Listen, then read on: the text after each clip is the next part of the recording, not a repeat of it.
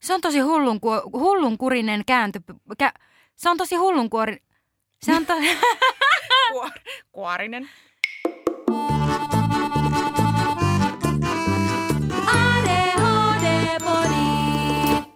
Mia Ringa. Ja mä olen Fredrika. Meitä voit seurata Instagramissa at ADHD-podi. Tänään me keskustellaan yhdestä erittäin paljon toivotusta aiheesta, eli itsetunnosta.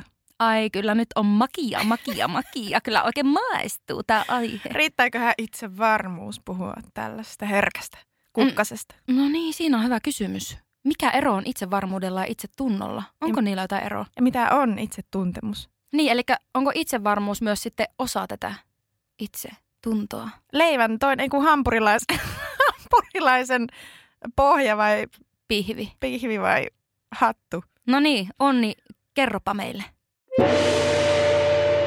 Onni ADHDn jäljillä.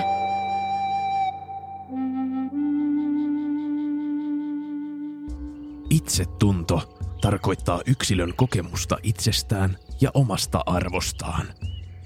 Se kehittyy sosiaalisessa vuorovaikutuksessa lapsuuden ja nuoruuden aikana. Itsetunto koostuu eri osa-alueista, jotka eivät jokaisella ole suinkaan samanvahvuisia. Näitä ovat esimerkiksi suoritusitsetunto, sosiaalinen itsetunto sekä läheisiin ihmissuhteisiin liittyvä itsetunto. Terve itseluottamus, oman elämän arvokkaana näkeminen, epäonnistumisten ja pettymysten sietäminen sekä kyky arvostaa muita ihmisiä ovat hyvän itsetunnon merkkejä. Tunne kelpaamisesta sellaisena kuin on on hyvän itsetunnon kannalta tärkeää, mutta myös omien heikkouksien tiedostaminen sisältyy terveeseen itsetuntoon. Itsensä arvostamisen ei tulisi olla riippuvaista muiden mielipiteistä. Jatkuva alisuoriutuminen ja lukuisat epäonnistumisen kokemukset heikentävät itsetuntoa. Siksi monilla ADHD-henkilöillä onkin itsetunto-ongelmia. Alttius konflikteille ja itsekontrollin puute, niistä aiheutuva ympäristön negatiivinen palaute, huonommuuden tuntemukset ja itsensä erilaiseksi kokeminen saavat aikaan kolhuja etenkin jo valmiiksi heikkoon itsetuntoon. Heikon itsetunnon kehittäminen voi olla jopa elintärkeää, sillä itsetunto vaikuttaa keskeisesti toimintakykyyn ja hyvinvointiin. Lisätietoa itsetunnosta saat muun muassa Suomen mielenterveys ryltä osoitteesta mieli.fi. No niin, ja nyt sitten äskeisestä viisastuneena me tiedämme, että itsetunnossa on kolme eri osa-aluetta. Tämä oli mulle aika uusi ajatus. Oliko sulle vai tuttua heinää? Ei, tämä oli mulle ihan ehdottomasti uusi ajatus ja se oli myös siinä mielessä hyvin valaiseva, koska se selittää sitä, että miten on mahdollista, että jossakin asiassa on sellaista itseen luottoa ja varmuutta ja joissakin asioissa ei. Siis joo, mulla oikeastaan vähän ärsyttää, kun aina ollaan silleen, että no kun sulla on niin hyvä itseluottamus, tai sitten sille, onko sulla hyvä itseluottamus? No mistä mie tiedän? Koska siis eihän se ole, ensinnäkin se ei tosissaan ole stabiili asia, vaikka se kehittyy siellä nuoruudessa ja lapsuudessa, niin se voi silti mennä sellaista häränpyllyä tai ää, aavikkoa, hiekkadyynejä, mitä näitä nyt on. Ja se ei todellakaan pysy samankaltaisena aina, ja se voi olla eri asioissa erilainen. Mulla ainakin henkilökohtaisesti on aika hyvä itsetunto. Itsetuntemukseni on aika hyvä sosiaalisissa tilanteissa ainakin tällä hetkellä. Miten sitten ihmissuhteethan on eri asia kuin sosiaalinen itsetunto? Niin Joo. miten sitten ihmissuhteissa? No tuo on varmaan se, mikä siinä aina hämmentääkin, koska me on miettinyt, että miten se voi niin, niin mennä laajasta laitaan.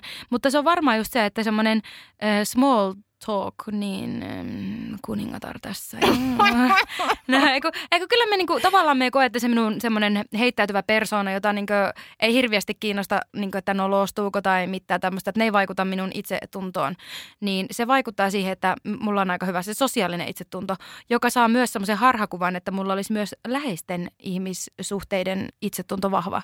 Toki se siis on myös sillä, että me pystyn luottamaan mun ihmissuhteisiin, läheisiin ihmissuhteisiin, mutta – öö, kuitenkin tulee ehkä semmoisia varmaan me on ennenkin täällä podissa puhunut siitä, kun me aika paljon kato ylöspäin minun läheisiä ihmisiä, niin se saattaa sitten vaikuttaa siihen, että mulle tulee semmoinen olo, että olenko minä tarpeeksi hyvä ihminen ja näin poispäin. Sen takia, koska me näen ne kaikki muut ihmiset jotenkin niin paljon mahtavampina kuin me Niin itse on. on kyllä semmoinen niin sisäsyntyinen tsemppi, siis se, miten sä uskot sun ystäviin ja uskot sun lähimpiin, niin sehän on sulle ihan hirmu luontevaa.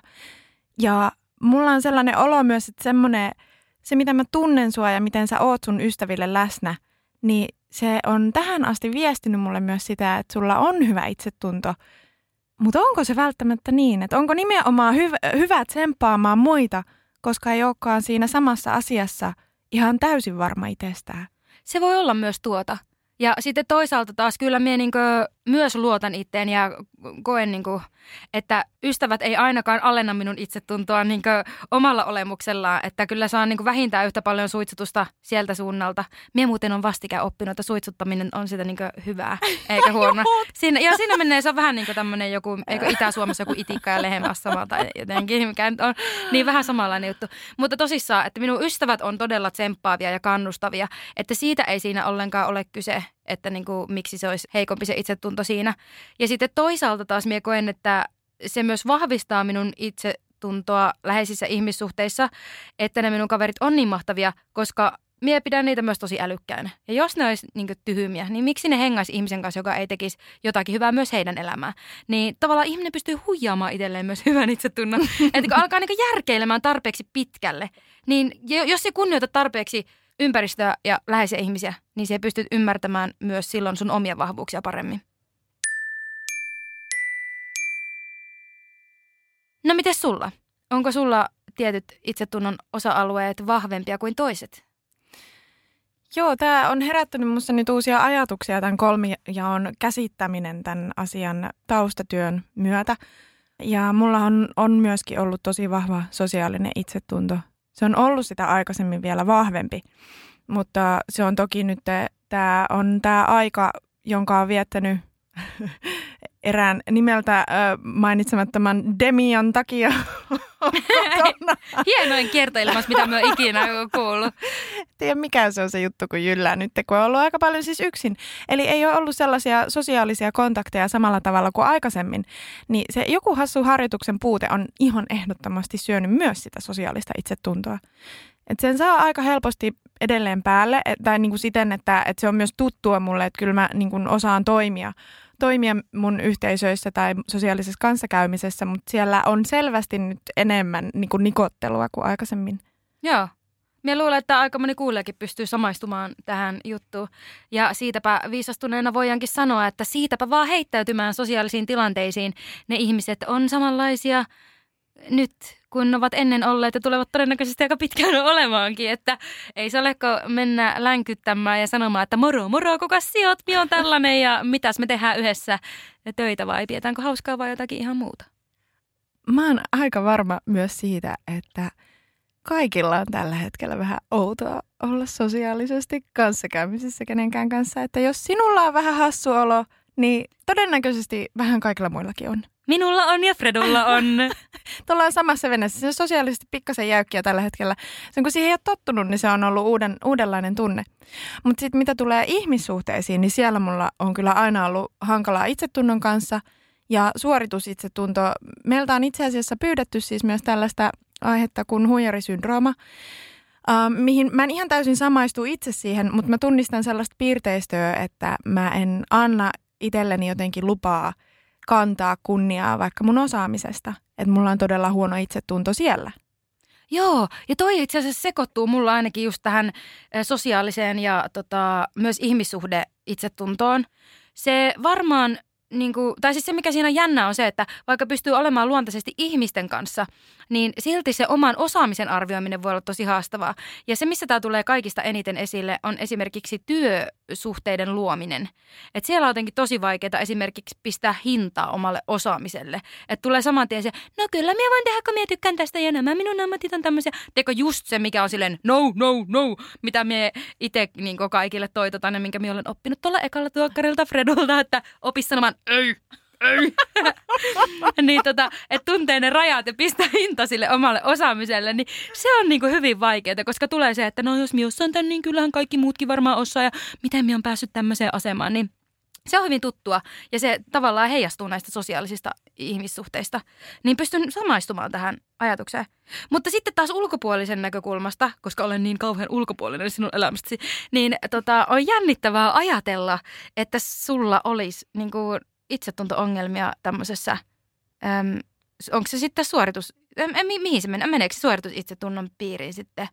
Niin ehkä semmoinen ihmissuhteessa oleva itsetunnon haaste ei välttämättä näy, ellei me oltaisi tosi läheisiä. Mä luulen, että mun ja sun ystävyydessä niin kuin mua ja meitä suojaa se, että me ei olla ihan paita ja peppu. Ja silti samalla jostain kohtaa meidän on helppo olla sen kaltaisesti tekemisissä. Mä en tiedä, miten paljon tätä voi kreditoida ADHDsta, että on helppo tulla toimi.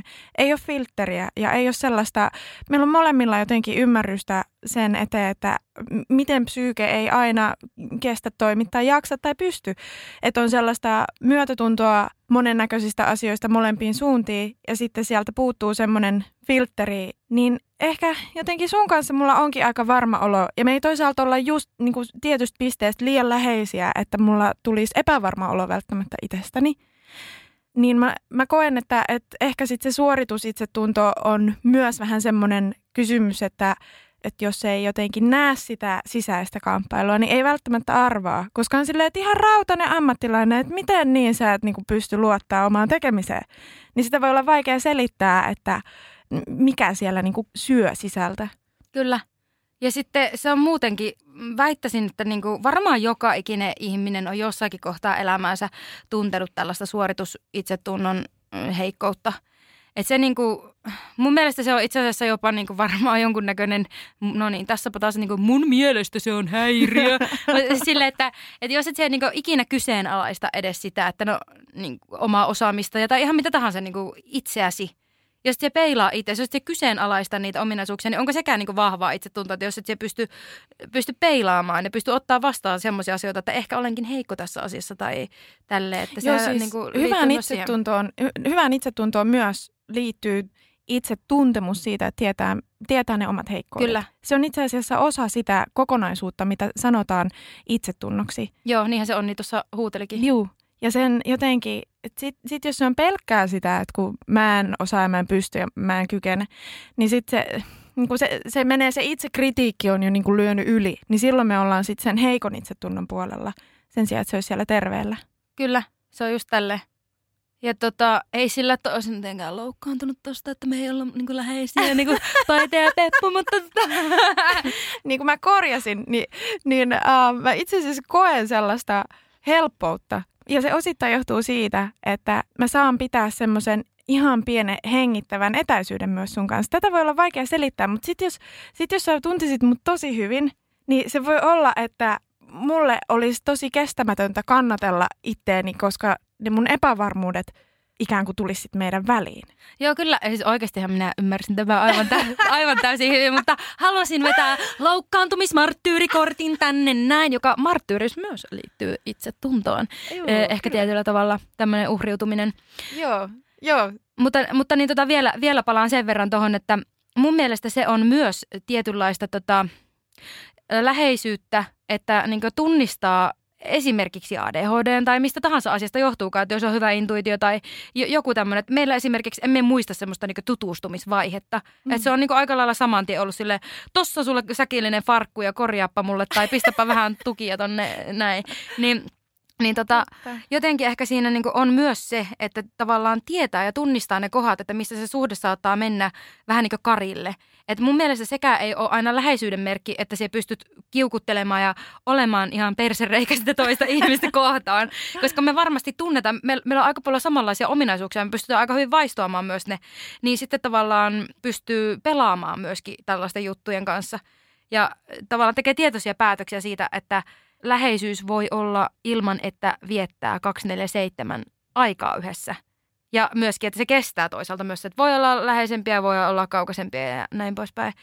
Ja se, miksi minä puhun tästä nyt tässä yhteydessä, on, että kun se liittyy mun mielestä siihen itsetuntoon ja just tähän niin sosiaaliseen ja läheisiin ihmissuhteisiin, että miten niin kuin tavallaan lähtee sitten vahvistamaan sitä itsetuntoa tai miten ylipäätään se rakentuu.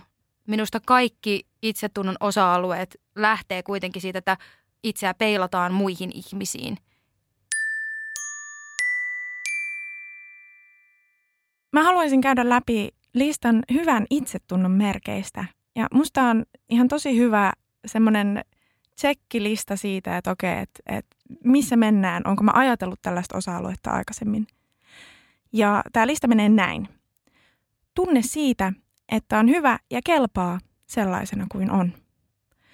Itsensä arvostaminen, itsensä luottaminen, oman elämän näkeminen arvokkaana ja ainutkertaisena, kyky arvostaa muita ihmisiä, itsenäisyys oman elämän ratkaisuissa – riippumattomuus muiden ihmisten mielipiteistä ja kyky sietää epäonnistumisia ja pettymyksiä.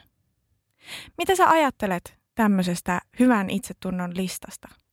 Toi kuulosti aika monipuoliselta. Siinä oli mukava kombo sitä, että osaat olla luonnollisesti oma itsesi ilman muita ja muiden kanssa ja heidän avulla ja heistä riippumatta. Niin kuin sille, on aika hyvä perustyökalu sen tsekkaukseen. Ö, oliko siellä minkä näköinen sun oma bingolista, että jos se tuosta alkaisit kattelemaan, niin onko siellä semmoisia, että tunnistat Ui. saman tien omia heikkouksia tai vahvuuksia? Joo, kyllä tämä, kun mä tutustuin tähän listaan, tähän löytyy ADHD-aikuisen selviytymisoppaasta tämä lista, ja mä tutustuin tähän listaan, niin tämä oli vähän kylmäävää, koska mulle tämä on piirtänyt ensimmäisiä kertoja kuvaa siitä, että okei, että minkä kanssa mä ihan todella on tekemisissä. Koska mulla on, mä en sano, että pelkästään siksi, että mut on myöhäisdiagnosoitu ADHDn kanssa. Että se, se ei itsessään ole syy mihinkään. Um, se, että se on viivästynyt niin paljon, tarkoittaa sitä, että mulla on muiden mun elämien hankaluuksien lisäksi koko ajan taustalla vaikuttanut myös se diagnosoimaton ja tunnistamaton ADHD, jolla on luontaisesti siis vaikutuksia. Eli mä en ole saanut välttämättä sellaista tukea, sellaista kuntoutusta, sellaista hoitoa sellaisessa vaiheessa elämää, kun mä olisin ihan kriittisesti tarvinnut sitä, jolloin se kaiken alla ikään kuin aiheuttaa vielä sen yhden lisähaasteen. Sen, se on se, se, on se niin kuin puoleen väliin reittaasti ulottuva muta, jota niin kuin siinä kahlaa elämää eteenpäin. Ja sitten miettii, että miten tämä on vaikeaa, ja siihen päälle tulee kuitenkin kaikki muu eletty elämä. Niin mä koen, että se on ollut osa sitä isoa palapeliä, joka on aiheuttanut sen, että mä oon kokenut epäonnistuvani töissä, opiskeluissa, parisuhteessa, oikeastaan niin kuin lähes kaikilla mun elämän osa-alueilla. Mulla on todella syvä haava mun itsetuntemuksessa, itsetunnossa, itseen luottamisessa ja arvostamisessa. Ja tämä lista on semmoinen, mikä on auttanut niin kuin, mua jotenkin hahmottaa, että, miten syvä se on se kuoppa, missä mä oon.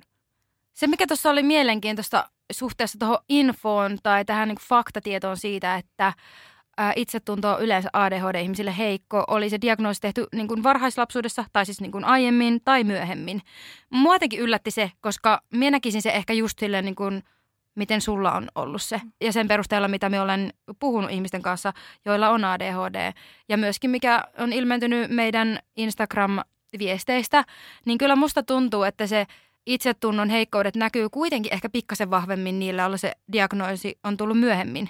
Vaikka toisaalta taas sitten he ovat joutuneet prosessoimaan ehkä enemmän itseään tai itsensä kanssa käymään erilaisia kamppailuita, niin sitten se voi olla myös jollakin tavalla intensiivisempää tai semmoista niin kuin syväluotavampaa jotenkin se työ – ja nyt tässä puhun nimenomaan omasta kokemuksestani, koska mulle taas nämä on vähän sellaisia juttuja, että tavallaan kun minä niin tiedän, että se on osa minua, niin siitä ei tule semmoista outoa ristiriitaisuuden tai semmoista niin ahistuksen tunnetta. Ja vaikka se olisikin ulkoapäin tulevaa palautetta, joka on mitä tahansa niin tyypillisesti, mitä ADHD-henkilöt kuulee, että olet laiska, olet tyhmä ja näin, kun et pysty suoriutumaan niin muut, niin tota, siitä huolimatta mulla on vähän niin selitys sille.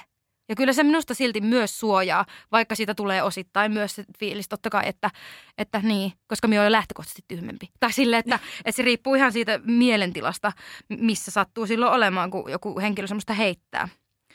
Mutta tähän kohtaan me haluaisin itse asiassa kertoakin tämmöisen, tai lukea teille tämmöisen viestin, mikä oli mun mielestä todella hyvin sanottu tämä asia, ja miten pystyy kääntämään ADHD-ominaisuudet tai niin kuin, että siitä kuitenkin tulee todennäköisesti, sun elämä on vähän erilaista. Sun osaamisalueet ja vahvuusalueet on ehkä eri paikoissa kuin tosi monilla neurotyypillisillä henkilöillä.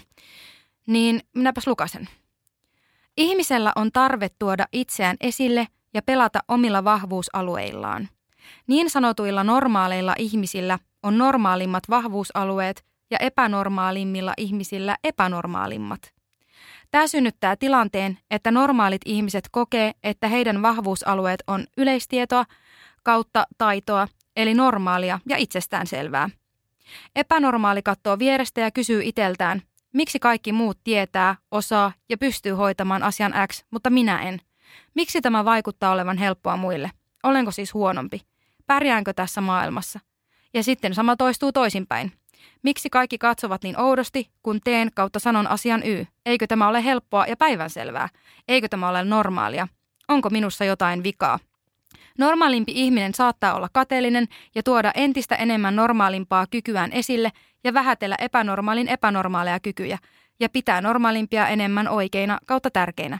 Kaikki tämä tuo hämmennystä ja epävarmuutta itsetunnon ylläpitämiseen. Mun mielestä toi on jotenkin, jotenkin ihan sika hyvin sanottu. Tai sille, että, että tavallaan että se on tilannekohtaista ja tilanne sidonnaista totta kai, että missä niin ne mitkäkin vahvuusalueet eniten tulee esille. Mutta se on ihan totta, että jos miettii vaikka silleen työ- tai kouluympäristöä, jossa suurin osa ihmistä kuitenkin on neurotyypillisiä, niin just tämä vaikka, että on vaikeaa keskittyä pitkään, niin se voi niin näyttää siltä, että että tosi ärsyttävää, kun koko ajan naputtaa tuota pöytää tai mitä ikinä tekeekään. Ja sitten taas se voi esimerkiksi johtua siitä, että se onkin niin nopea prosessoimaan miljoonaa asiaa yhtä aikaa ja se on tehnyt jonkun tehtävän jo. Niin se on sille jännä juttu, että tavallaan se on vahvuus, eh, periaatteessa sekin saattaa tuntua heikkoudelta, koska sitä ei ole ehkä osattu vaikka koulun opettaja ei ole vaikka huomannut, että aa, se on niin tehnyt tämän jotain, että se on ratkaissut tämän tai jonkun muun asian. Mitä sä ajattelet siitä tähän liittyen, että ADHD liitetään nykyisin varsinkin todella vahvasti aina luovuus, niin onko se uhka vai mahdollisuus, että luovuus annetaan jotenkin semmoiseksi yhdeksi turvasatamaksi ja ne muut vahvuusalueet ei tule edes kartotetuksi, koska oletetaan vaikka, että no mutta et, koska sulla on ADHD, niin tämä on sun vahvuusalue. Tämän kuuluisi olla. Tämän, mä oon kuullut, että tämä liittyy ADHDseen, niin silloin siitä tuleekin taas semmoinen yksi lokero, johon jotenkin, siellä onkin se sun vapaus ja sitä vahvuutta ei tunnistetakaan muualla. Se on tosi hullunkurinen kääntöpuoli tästä asiasta, jonka itse asiassa on itsekin bongannut. Mun mielestä se luovuus ei todellakaan ole mikään asia, mikä tulee oikeasti synnynnäisesti ADHDn kanssa. Se, minkä takia ihmiset päätyy ehkä luoville aloille, on se, että siellä voi olla vähän niin levällään ilman, että siihen kiinnitetään niin paljon huomiota. Ja sitten taas voi jäädä aika monta semmoista monelta muulta osa-alueelta, jossa olisi vahvuuksia, niin saattaa jäädä huomioimatta ihan vaan sen takia, koska just vaan lyödään siihen tiettyyn lokerikkoon, että jos et pystynyt vaikka tunnilla istumaan ja tekemään fysiikan tehtäviä, niin ihan niin kuin osaisi sitä fysiikkaa. Mm. Kysehän ei välttämättä ole lainkaan siitä. Mm. Ja sitten taas mun nähdäkseni se, että mitä sillä luovuudella, tai en tiedä tarkoitetaanko sitä, mutta se, että miksi se liitetään siihen tai miten me itse ajattelen, niin on se, että me on tainnut aikaisemmalla tuotantokaudellakin vähän siitä sanoa, että se, mistä se luovuus juontaa juurensa on se, että kun joutuu koko ajan keksimään niitä keinoja, miten selviytyä siinä neurotyypillisessä maailmassa, niin se on niin sitä luovuutta. Ei se niin itse luova ala. Et se nyt sattuu olemaan omalla kohdalla esimerkiksi, melkeinpä jopa sanoisin, että no en tiedä voiko sanoa, että tuuria, että mietin pelkkää kulttuuria alaa, joka on niin luovaa alaa, koska minä voisin ihan hyvin olla vaikka lääkäri. Sillä, että minä koen, että mun vahvuusalueet on myös sillä puolella ja niin on ollut ihan hyvä koulussa, niin periaatteessa, että jos olisi ollut semmoinen ympäristö, missä olisi tuettu niin semmoisia tiettyjä mm. asioita, että mä olisin saattanut lähteä sille polulle. Joo. Niin se, se on kyllä kieltämättä vähän jotenkin semmoinen, vähän jopa ärsyttävä, jopa kulttuurialan niin. ihmisenä niin se, että ADHD-ihmiset ovat luovia. Toki monet ovat, mutta niin kuin, niin, ei se, ei se ole niin, niin mustavalkoista. Joo. Ja, ja toisaalta ehkä tässä on myös kyse siitä, että luovuuden käsite nähdään aika kapeasti niin kuin se tarkoittaisi pelkästään näyttelemistä ja laulamista. Ja se on niin kuin toinen tämmöinen. Tuo siis, mä käsitin nyt, kun sä ajattelit tuon ääneen, että kun toinen stereotyyppinen asia, jota ADHDC aina sovitetaan, niin on ammatillisesti se, että sopii fyysiset alat, sopii kädentaitojen alat. Ja mä koen, että mulla on vahvuuksia niissä. Mä pystyn tekemään fyysistä työtä ja opettelemaan kädentaitoja todella helposti. Mutta itse asiassa mä olisin ehkä kaivannut opiskella korkeakoulututkinnon itselleni. Eli vaikka mulla on vahvuuksia siellä kädentaidoissa ja fyysisessä työssä, niin mä oon kokenut vähätteleväksi sen, että kun mä oon ilmassut vaikka sitä toivetta, että mä olisin itse asiassa kaivannut opiskella korkeakouluopintoja, koska mä olisin kaivannut myös sen kaltaista älyllistä haastetta itselleni. Kyllä. Ja se ei olekaan ollut mulle mahdollista, koska mä en ole saanut silloin sellaista tukea, että se on ollut esteellinen silloin se tie. Ja sen myötä jotenkin mun semmoinen ammatillinen ja opiskelu itsetunto on myös haavoittunut, koska mulle on aina näytetty vaan sitä ovea siitä kohtaa, että no mut kun tässä on se sun vahvuus. Että ei se mitään, että sä et pääse ammattikorkeakouluun. Ei se haittaa, kun täällä on näitä kaikki kädentaitojen aloja, missä sä oot tosi hyvä. Ja siitä tulee semmoinen olo, että jotenkin, että totta, munassa mä tiedän, että ne on siellä.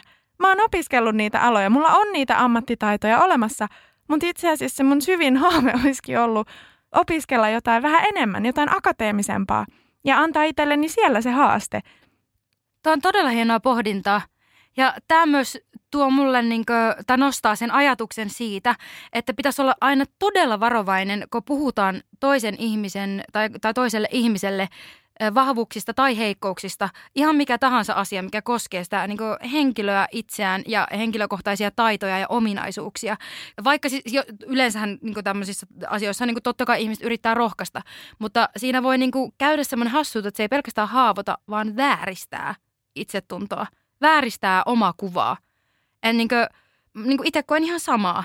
Että se on niin aina, niin kuin, sut lyödään johonkin tiettyyn lokeroon, se on ihan samanlainen kuin kaikki muut – ja tämä samahan niin toistuu, kun mietin vaikka freelancerina töitä eri aloilla, niin jos me on sirkuspiireissä, me on muusikko. Jos me on muusikkopiireissä, me voi olla vaikka teatterilainen ja näin poispäin. Koska se et sovi ihan just siihen niin tiettyyn ja sitten niin sen sijaan, että puhuttaisiin vaikka, että mitkä minun vahvuuksia on vaikkapas äh, musikaaliartistina, niin sitten niin se tavallaan vie vähän sivuurille, että no mutta hei, ei sun tarvi opetella tota juttua, koska sulla on kuitenkin tämä ekstra juttu.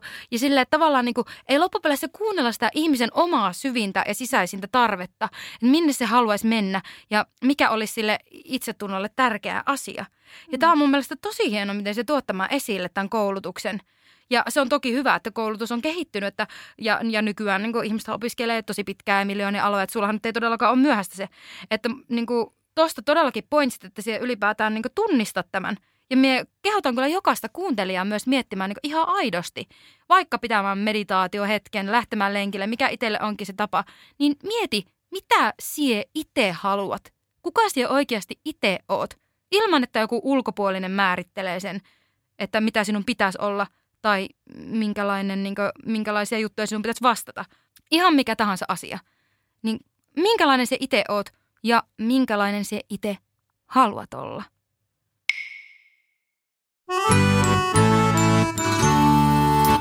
Tämä herätti mulla ajatuksen tästä tunnollisuuskompleksista, joka on erityisesti tyypillinen siis tyttöoletetuilla, ilmenee toki myöskin poikaoletetuilla, mutta se on monelle ADHDlle selviytymismekanismi, että niistä tulee tunnollisia ja mahdollisesti jopa niin kuin täydellisyyshakuisia. Ja se voi olla ikään kuin peittämään sitä, miten huonosti oikeasti kokee suoriutuvansa. Että saattaa näyttää siltä, että kaikki menee ihan tosi hyvin, mutta sen taakse ei näekään, että miten paljon se vaatii ponnisteluita ja se hiljaa sitten uuvuttaa kaiken taustalla, että toisten selviytymismekanismit on hyvin huomaamattomia niille itselleenkin, että ne ei edes tajua, että niillä on sen kaltaisia selviytymismekanismia. Mutta se tavallaan jatkuva alisuoriutumisen joko konkreettinen kokemus tai valheellinen kokemus. Koska voi olla, että suoriutuu ihan todella korkeatasoisesti, mutta kokee, että ei tee omaa, niin kuin ei yllä omaan parhaaseensa.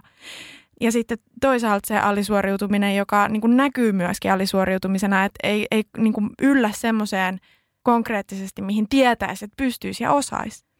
Niin mitä se niin kuin tekee itsetunnolle? Resonoiko tämmöinen sulle yhtään? Resonoi hyvinkin paljon on niin hyvin perfektionisti luonne ja tavallaan aina tietää, että niin ihan aidosti tietää, että olisin voinut olla parempi. Ja on niin semmoinen olo, koko ajan, niin kuin, siis koko ajan pitää suoriutua. Ja siis tavallaan tämä suoritusyhteiskunta ei yhtään niin helpota tätä asiaa. E, e, sen lisäksi, että niin on tämä sisäinen tuntemus, niin sitten muutenkin pitää koko ajan olla parempi, jossa ei myöskään ole mitään vikaa. Mutta silleen, että mistä tunnistatte, koska se menee yli. Ja ehkä niin itse on siinä vaiheessa, että minä jopa tiedän tämän, että minä olen vähän ylitunnollinen monissa asioissa, mutta minä en silti osaa päästä sitä irti. Se on niin ehkä minun mielestä kaikista hälyttäviä asia. En mä tiedä, voi, ka- kaikista on kiva syyttää yhteiskuntaa, niin pistetään yhteiskunnan piikki, että koska yhteiskunta on tällainen, niin sitten minulla on nämä ongelmat. Että tavallaan että mulla ei ole niin niihin hirveästi sitä ratkaisua, että semmoinen niin lepääminen ja höllääminen ja tällainen, niin se on niin tosi haastavaa. Et, et Onko niin kuin... yhteiskunta me? Niin, niin. No Onko se me? Sehän on, tämä on toinen juttu, että itsehän me rakennetaan sitä semmoista, mitä halutaan, josta tulee taas tavallaan lisää paineita, tiedätkö? Tämä on ihan sellainen outo itseään toistava noidankehä, että jotenkin pitäisi niinku saada siihen joku katkaista se piste. Mm. Ja, ja nyt niinku mä haluan tuoda tässä nyt esiin sen, että kun minä en kuitenkaan ole tyypillinen naisoletettu ADHD, jos tämmöistä nyt on edes olemassa. Tästä tulee toki jakso myöhemmin tällä tuotantokaudella – mutta sitten niin nämä tämmöiset päiväuneksia tyyppisemmät. Mm, enemmän, enemmän niin tarkkaamattomuuspainotteiset. Kyllä, niin minä sanoisin, että se semmoinen niin sanotusti kilttityttösyndrooma ja semmoinen... Kiltti poika. Ja kiltti poika, ehdottomasti, ehdottomasti. Niin tämmöinen niin taivaanrannan maalari tyyppinen, niin ne on ehkä niin vielä enemmän näitä tunnollisia. Kuulutko sinä tähän porukkaan? Um, mä tunnen ihmisiä, jotka kuuluu. Mä tunnen ja tunnistan ihmisiä, joilla se on niin kuin nimenomaan siellä ja siellähän ne selviytymismekanismit on jotenkin vielä näkymättömämpiä just sen tähden, että ei ole kuulunut siihen stereotyyppiseen ja myöskin siis stigmatisoituun ADHD-tyyppiin, joka on yliaktiivis-impulsiivinen. Et voi olla, että diagnosoidaan tosi paljon myöhemmin kuin mitä olisi ihan tosissaan tarvinnut ja sitten se on niin kuin tehnyt jo aika paljon tuhoa ikään kuin. Elämä on ehtinyt tehdä tuhoa, koska se on niin huomaamattomissa ollut sen ihmisen sisäinen kaos ja kärsimys siitä. Jep. Koska se ei, se ei niin kuin näykää ulospäin yliaktiivisena. Hei, tähän, tästä tuli itse asiassa mieleen, että on, onkohan, niin kuin, tämä on ihan vain tällainen hypoteettinen teoria vai meikäläinen, että tota, jos on tällainen enemmän uneksia tyyppi ja jos oot vielä tällainen ylitunnollinen, todennäköisesti siis suoriudut vähintään keskiverrosti ja kun sulla ei ole näitä ylivilkkauspiirteitä, niin sinä et kyllä myöskään saa silloin sitä negatiivista palautetta. Että niin kuin, toki siitä tullaan just tämä, että saat palautetta aina vaan, että hyvä, hyvä, hyvä sinä. Että tavallaan niin kuin, se, että jotta tulet huomatuksi, niin sun tarvii niin kuin, saada jotain aikaiseksi. Jolloin se vaan niin kuin, ruokkii vielä enemmän sitä tunnollisuutta. Et siinä mielessä, niin kuin, jos on vaikka impulsiivinen, niin vaikka toki saa sitä negatiivista palautetta, niin ehkä sitten saatetaan myös pikkasen herkemmin sanoa myös sitten silleen, niin kuin, että no sinä olet tuommoinen iloinen ja rempseä ja tällaisia juttuja. Joo, siinä, siinä tuota, se negatiivinen palautehan tosissaan tarkkaamattomuuspainotteisuudessa on enemmän just sitä, että miten sä nyt et saa niitä sukkia jalkaa, mikä siinä kestää. Eli se on niin kuin lähestulkoon päinvastainen. Ja sitä tosissaan kompensoi sillä, että jos mä teen vielä vähän enemmän, niin mä saan siitä sen hyväksynnän, että mä, oon ihan, että mä ihan kuulun joukkoon. Tosissaan ADHDn tarinaa kertoo äänekkäimmin ne, joilla on virtaa kertoa siitä. Eli, eli yliaktiivisuus, impulsiiviset on edustettuina paljon. Se ei tarkoita, että niitä välttämättä olisi niin paljon enemmän. Ikään kuin, että sitä tarkkaamattomuuspainotteista ADHD-muotoa, sille on ihan hirveän paljon vähemmän representaatiota niissä kanavissa, mitä me nähdään ja kuullaan, koska se on ikään kuin hiljaisempi ja sisäänpäin kääntyneempi muoto siitä – ja se olisi kyllä joku, se olisi sellainen ääni, mitä mä haluaisin kuulla enemmän, koska se on mennyt myös niin kuin reidarin alla, siis että sitä ei ole tunnistettu sitä oirekuvaa. Ja se ei ole ollut samalla tavalla ongelma kuin se henkilö, joka juoksee pitkin luokkahuonetta ja vetää kaikkia tukasta.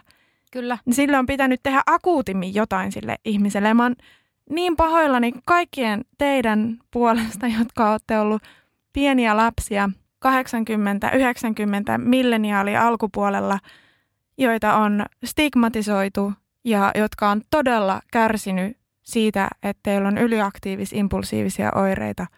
Ihan yhtä lailla kuin mä oon pahoillani kaikkien teidän pienten lasten puolesta joilla on ollut tarkkaamattomuuspainotteinen ja jotka olette jäänyt näkymättömäksi. Ja ehkä nyt haette apua, kun olette aikuisia. Tämä maailma ei ole ollut reilu vielä parikymmentä vuotta sitten kenellekään ADHDn kanssa elävälle, ja sitä on pidetty niin kuin vitsinä. Sitä ei ole otettu mitenkään tosissaan. Tämä yhteiskunta ei ole silloin ollut jotenkin rakenteellisesti valmis ottamaan huomioon sellaista. Te olette kaikki arvokkaita ja te olette hyviä ja tehdään tästä paikasta parempi niille, jotka tulee meidän jälkeen. Että tämä ei olisi niin, niin sisältä syövä systeemi seuraaville sukupolville enää. Me ollaan kysytty seuraajilta Instagramissa hieman itsetunnosta ja suoritus itsetunnossa on selvästi eniten meidän vastaajilla haasteita. Kolmas osa on siis vastannut, että nimenomaan suoritusitsetunnon eli opiskelun ja työn osa-alueella on itsetunnon kanssa vaikeaa. Seuraavaksi suurin osa-alue on ihmissuhteet ja sosiaalinen elämä, eli ne on siellä nyt vähän vierekkäin molemmat. Ja täällä on kolme muutakin kiinnostavaa aluetta, jotka on mainittu, joista yksi on kehonkuva, sitten on koti ja arki ja sitten on kaikki. Kaikki. Jackie. Otti niin sanotusti. Kaikilla osa-alueilla on vaikeaa. Me luulen, että se ei ole niin harvinaista, että kaikilla osa-alueilla on vaikeaa. Se on minusta ihmisyyttä. Se on vaan niin kuin, joillakin on vähän enemmän, joillakin vähän vähemmän ja joillakin useammin ja joillakin harvemmin. niin ja kuten sanoit, sehän on siis läpi elämän muuttuva ja muovautuva asia. Eli se, se ei ole siten niin kuin kiveen hakattu, vaan että toivoa on, jos on huono itsetunto, silleen nyt, nyt ihan täältä vertaiselta toiselle, että jos sen kanssa on haasteita, niin sen eteen pystyy tekemään asioita, mutta se ei välttämättä self-help ei välttämättä toimi, vaan siihen todennäköisesti tarvitaan myös muutakin apua. Et se, se ei ole prosessi, jota pystyy tekemään peilin kanssa yksinomaan. Mutta sitä pystyy tekemään, koska se on muovautuva, itsetunto on muovautuva asia. Me saatiin vastauksia kysymykseen, millä elämän osa-alueella itsetunnon haasteet juuri nyt eniten ilmenevät. Ja täällä on tämmöisiä esimerkiksi, että työ on ikuinen ammattiidentiteettikriisi, Eli se identiteetti on ikään kuin jotenkin hakusessa. Mua mietityttää tuo, että minkä takia itsetunto ja identiteetti nivoutuu nykypäivänä ylipäätään niin paljon tuohon ammattiin. Siis tavallaan se suorituskeskeisyys on niin läsnä, että jos kysytään kuka sinä olet, niin se on niinku tavallaan nimenomaan osa identiteettiä. Totta mm. kai se niinku onkin, mutta musta tuntuu, että se on yksi syy, minkä takia ADHD-henkilöllä se on aika suuri osa se haasteet siellä suoritusitsetunnon puolella – koska yhteiskunta määrittää meitä niin kuin yhteiskuntaluokan mukaan, ammatin mukaan. Niin totta perhanassa, jos se on ollut haastavaa se kouluaika silloin back in the days, niin se ei ole välttämättä se oma unelma-ammatti sieltä napsahtanut sillä tavalla, että voisi herätä joka päivä voittajana, että minä tiedän tämän alan mutkat ja kaaret. Tällainen viesti häpeän päivittäin sitä, etten saa asuntoa pidettynä siistinä. No kelle kuuluu, että miltä sinun asunno saa näyttää? Siis tarkoitan sillä sitä, että älä häpeä, ole sotkunen ja suttunen ja rakasta sitä, jos se tuntuu sinusta hyvältä. Mutta jos ei, niin sitten sillä siellä voi jotenkin niin pyrkiä löytämään keinoa, että miten sä saat se arjen hallintaa. Mutta se ei sinänsä kuulu kellekään, tiedätkö? Mm, niin. Niin, t- sä tarkoitat tällä tosissaan siis sitä, että se niin häpeä, häpeäminen sen takia, että joku tuomitsisi sinut, että kyse on enemmän, että silloin jos siitä on haittaa itselle elämässä – niin silloin sille on hyvä tehdä jotakin. Mutta jos se asetelma on niin päin, että pelkää, että joku tuomitsee minut, kun mulla on sukka lattialla ja astiat tiskaamatta, niin että se prosessi tavallaan on energian hukkaamista, niinkö? Joo, just sitä tarkoitin. Ja nyt kun sä kysyit tota, niin mä en ollut edes oivaltanut sitä, että häpeähän voi olla niinkö sisäistä. Onko minussa joku vika? Me tavallaan osaa hävetä itseään, tiedätkö? Sille, että ainoa, niin kuin, mistä me keksin, että mistä tulee edes niin häpeäminen, on se, että se tulee jonkun ulkopuolisen tuominnan kautta. Vaikka voinhan me niin hävetä omia tekojakin. No joo, okei, kyllä me nyt ymmärrän. Siinä on monesti semmoinen mekanismi, että se on alun perin ollut ulkopuolinen lähde. Joo. Eli alun perin isolta osin yleensä oma vanhempi, vaikka on antanut vaikka ymmärtää, että, että sun suru, sun viha on liikaa, että siinä on jotain hävettävää. Tai, tai sun huono todistus on jotenkin hävettävä. Että ne ei kehtaa kertoa vaikka jollekin perhetutulle, että mitä numeroita sä oot saanut koulussa, kun ne kysyy. Eli on niin kuin joku viestinnän muoto, joka on konkreettinen tai hyvin huomaamaton tapa kertoa, että sinä et ole ok, sussa on jotain perustavanlaatuisesti hävettävää. Ja se on monesti ensin ulkopuolinen. Ja sitten jos sille altistuu tarpeeksi, ja oma temperamentti vaikka ei suojaa mitenkään siltä, niin se, se, sitten se on automatisoitu. Sitten sitä ulkopuolista ei enää tarvita. Se pyörähtää, se kela pyörähtää ihan itsestään päässä. Niin, että on sitten semmoinen sisäinen ääni Kyllä. tuomitsemassa, että Minä nyt en on sukka lattialla ja Joo. on kahvikupissa hometta. Kyllä. Ja koska viimeksi olet pessyt pyykkiä? No, siitä on varmaan kaksi viikkoa, vaikka nuo märät ovat tuolla pyykkikoneessa. No, ja siis ja tätä me itse asiassa olen, niin kuin, tätä me just tarkoitin, että niin kuin, no okei, ehkä on hyvä, että niitä pyykkiä märkänä sinne koneeseen kahdeksi viikoksi, mutta että tuleeko ne ulkopuolelta ne paineet ja odotukset. Sitä me tarkoitin siinä, että niin kuin mitään asiaa, ei yhtään mitään asiaa pidä hävetä, ellei se niin kuin ole sulle niin kuin henkilökohtaisesti joku juttu. Tavallaan, että niin kuin, vaikka tämä kodin siistinä pitäminen, niin ellei se ole sulle henkilökohtaisesti joku niin kuin missio tai tärkeä asia, sen takia, että se on niin sosiaalisesti hyväksyttävää, että sulla pitää olla siisti koti, niin sen takia sinun ei tarvi niin mitään tai ketään miellyttää. Itse asiassa tuolla listassa oli semmoinen kohta, mikä mun huomion kiinnitti kuin virheet ylitsepääsemättömiä. Niin se on semmoinen, niin kuin, että joo, olen toki itsekin niin kokenut sitä, mutta me väittäisin, että minä koen sitä vähän vähemmän kuin moni, mitä mä ulkoapäin niin nähnyt. Niin mitä mieltä sijoit tästä konseptista ja onko sun elämässä semmoista? Ja, ja minun ajatus tästä siis oli nimenomaan tämä niin ylianalysointi ja semmoinen niin itsensä tuomitseminen. Niin Joo. onko sulla sanaa sanottavana? Tämä on kiinnostava ja siten hyvin henkilökohtainen kysymys samalla kun tämä on relatable content-sorttinen uh, otsikko. Eli, eli mä, minä ja kuinka moni muu miljoona ihmistä tällä telluksella vietän aikaani hyvin paljon kelaten läpi asioita, joita mä oon tehnyt tai sanonut, miten mä oon ollut. Eli mulla menee ihan valtavasti energiaa siihen, että mä prosessoin jälkikäteen vaikka sosiaalisia tilanteita, vaikka ne olisi ihan tavallisia kanssakäymisiä. Se on hyvin mahdollista, että mulla on tässä ihan hyvä olla sun kanssa. Tämä äänitys meneekin ihan hyvin. Meillä on ollut kiva päivä. Mä lähden kotiin ja mä vietän seuraavat kaksi päivää, kun mä kelaan tätä läpi. Ja se on todella brutaali prosessi joka kerta, koska se on semmoinen ajatusprosessi, jota mä koen vaikeaksi keskeyttää. Mä koen vaikeaksi irtaannuttaa itteni siitä, eli siten, että mä antaisin vaan, no, että siellä ne pyörii. Siis, että sirkus pyörii. Siinähän pyörii. Mitä ihmettä, että se ei niinku kuulu mulle, mikä karuselli siellä on päällä, vaan, vaan mä oon siellä karusellissa itse. Mä itse kuuntelen sitä, kun mä kelaan, että no miksi mä noin sanoin, miksi mä näin tein. Tämä podcast on mulle ihan vihoviimeinen formaatti tehdä sisältöä, koska mä pystyn palaamaan eksakt niihin asioihin, mitä mä oon sanonut ja kuulla niitä loputtomasti ikuisesti tallenteena. Ja se todennäköisesti kummittelee hautaan saakka mun mielessäni, että mä joudun tehdä tosi tietoisen prosessin, jossa mä kiellän itseltäni tavallaan sen lokeron kokonaan.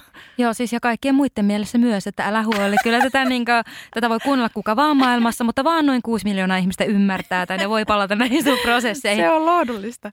Mutta mulla on ihan tota, itselläni vaan muutama asia elämässä, mitä me, mihin me voin niin ehkä palaan. Että, en tiedä, onko ne edes sellaiset, että olisin tehnyt toisinta, mutta ehkä sellaiset, mitkä harmittaa tai jota voi niin analysoida, että mikä olisi ollut elämäni lopputulos, jos olisin toiminut eri tavalla.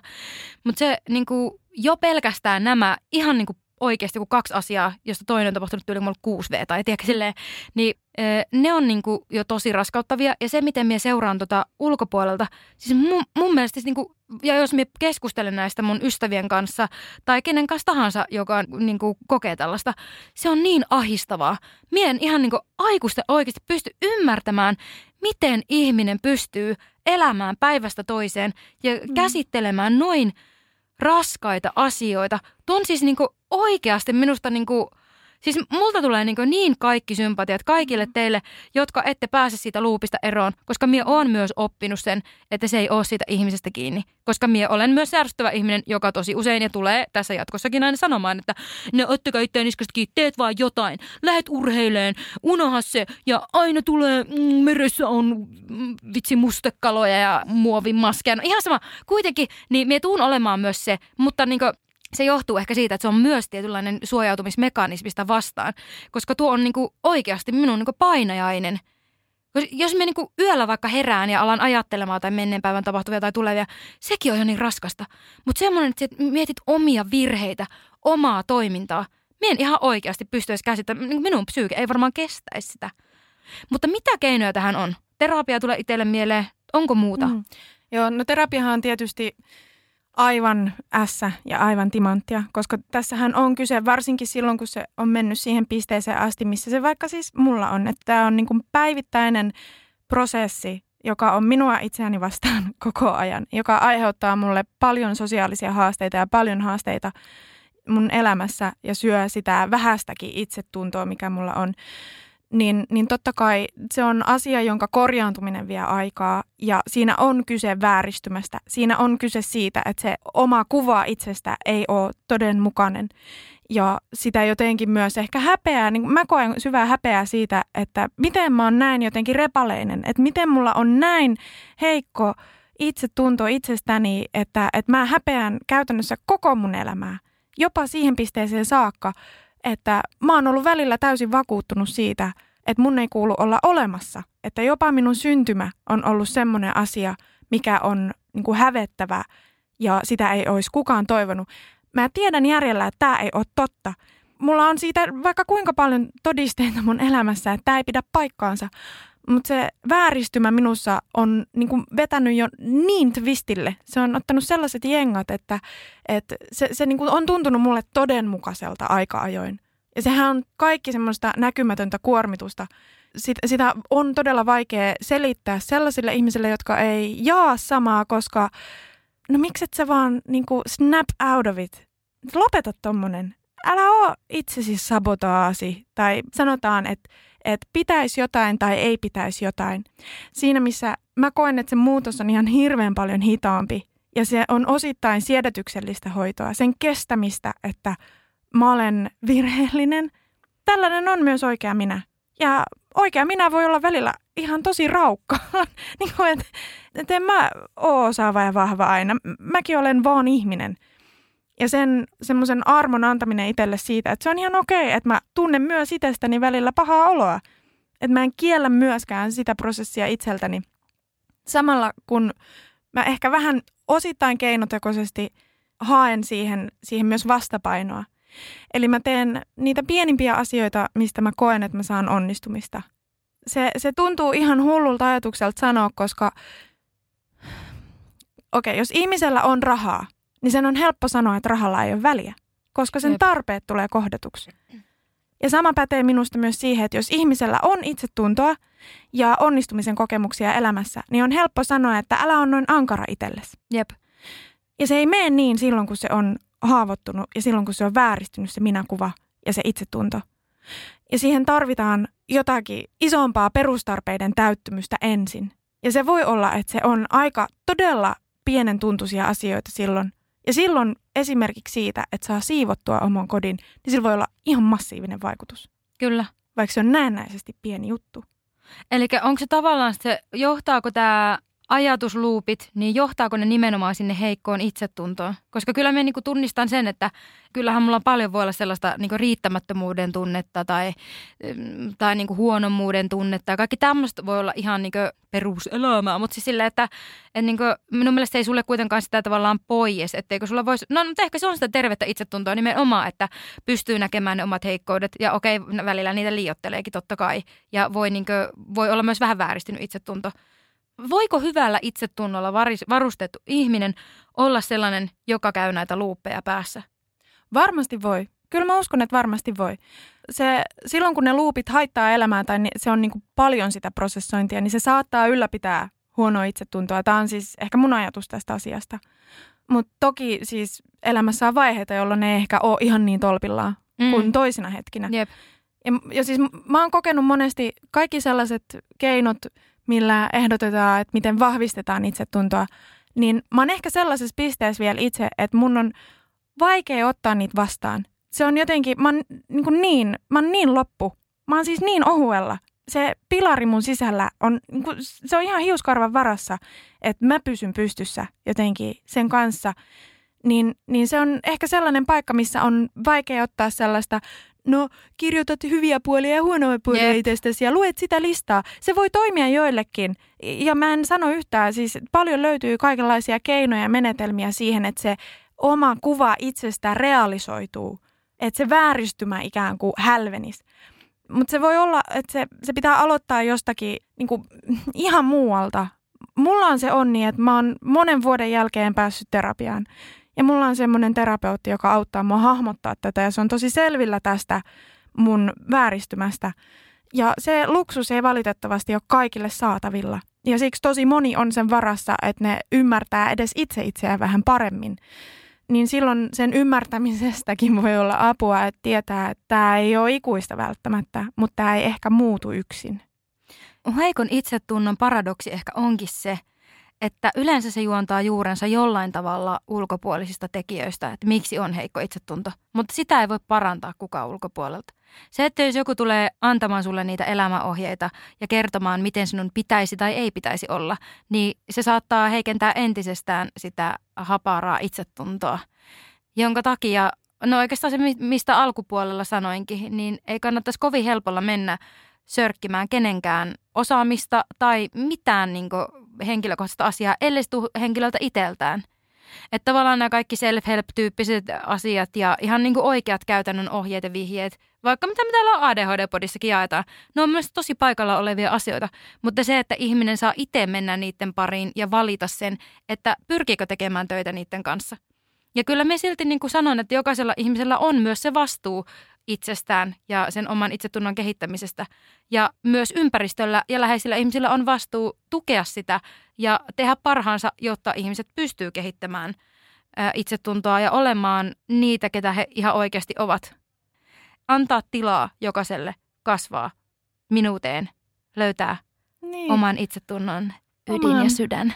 Aikuiseen itsensä. Tai lapseen. Tai, Tai lapselliseen lapseen. itseensä. Mihin tai ikinä. itsensä. Niin. Joo, se on ihan totta. Kyllä mua aina helpottaa se, kun mä jotenkin tuun itseeni jollakin tavalla. Et silloin kun mä koen, että nyt mä oon mun kehossa läsnä, nyt mä oon mun elämässä läsnä. Se ei välttämättä vaadi paljon, mutta se voi joskus olla aika iso kynnys ylittää, että se ei tapahdu helposti.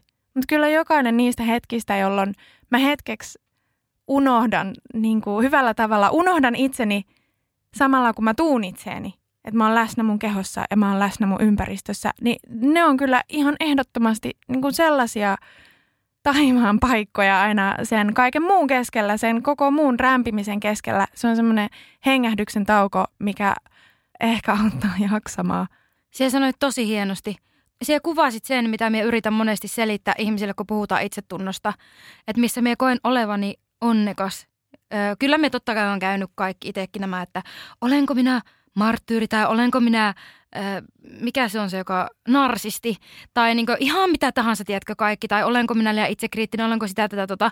Niin, mutta ne on tosi niinku silleen, öö, mun ei tarvinnut ihan liikaa käyttää kuitenkaan niihin juttuihin aikaa, tai just silleen, että mikä osa ADHD on minun identiteetti ja näin. No niin, ja tämän pitkän aasinsillan jälkeen pääsen siihen, että minä olen tosi kiitollinen siitä, että mulla on todella hyvä taito unohtaa itseni. Ja se on minusta niin se, miten minä olen tässä maailmassa. Sillä minä niin pärjää. Se on minun, myös minun itsetunnon ydinpilari. Et minun ei niin tarvi oikeasti käyttää ihan kauheasti aikaa itseen ja itseni arviointiin. Ne on minusta niin luonnollisia asioita, jotka tulee. Ja totta kai sitten niin tietyissä tilanteissa, joissa pitää arvioida ja niin miettiä omaa suhdetta muihin, ja varsinkin jos se palvelee ympäristöä, niin se on hyvä käydä läpi. Mutta jokaisen henkilökohtaisen elämään minun neuvo on se, tee niitä asioita ja ole niiden ihmisten kanssa, jossa sinä unohat itsesi. Sinun ei niin tarvi miettiä edes sitä. Silloin sinä voit täysillä nauttia tästä maailmasta ja elämästä, rakkaudesta ja muista ihmisistä. Tuleeko ensin itsensä semmoinen hyvänlaatuinen unohtaminen vai se nautinto? Tapahtuuko sen nautinnon ja elämyksen kokemisen kautta se, mistä tässä nyt puhutaan. Semmoinen hyvänlainen itseen tuleminen samalla kun se kriittisyys katoaa siitä olemassaolosta. Että auttaako hyvälaatuinen nautinto siinä? Varmasti auttaa. Kiinnostavaa. hyvä. Mä en Niin, ole itse asiassa ikinä kyllä. ajatellut tätä. Kyllä, Ha, aika hyvä, hyvä pohdintaa. Ja va, tuleeko ne niin kumpi oli ensin muna vai kana? niin se, niin se. Siis, Ruokkii toisiaan hyvässä ehkä. haa, tää jotenkin nyt niin kuin kutittaa vähän aivoja, kun tämä ajatus muodostuu mun päässä. Että mitä tämä herätti mussa, koska mä oon huomannut, mun elinpiiri on kaventunut aika pieneen. Ja mä oon huomannut, että hyvin pienet asiat, jotka tuottaa mulle nautintoa, niin mä pidän niistä ihan kynsiä hampain kiinni, koska ne on niitä mun turvasatamia tällä hetkellä. Ja ne sisältää tällä hetkellä esimerkiksi sen, että, että mä tykkään pestä mun hiukset suihkussa vaikka. Ja se, se on tavallinen arkinen asia, mutta se tuottaa mulle nautintoa ja se on joku asia, mitä mä odotan aina, kun mä menen suihkuun. Niin mä pidän ihan kynsiä hampain kiinni niistä hetkistä, jolloin mun ei tarvii olla itteeni vastaan millään tavalla. Ja se on tuomitsemisesta vapaa ympäristö mun sisällä myöskin. Ihanaa. Kuunnelkaa jokainen ittenne, mikä teille on oma reitti. Kertokaa sitä meille. Kertokaa, miten, m- minkälais, mitä asioita te teette teidän itsetunnon eteen ja mitkä teille on tärkeitä asioita. Mistä itsetunto rakentuu? Miten vahvistaa itsetuntoa? Missä te olette omimmillanne, missä te saatte olla rauhassa. Ja missä te unohatte ittenne? Käy kommentoimassa Instagramissa. At ADHD Podi. Pus pus!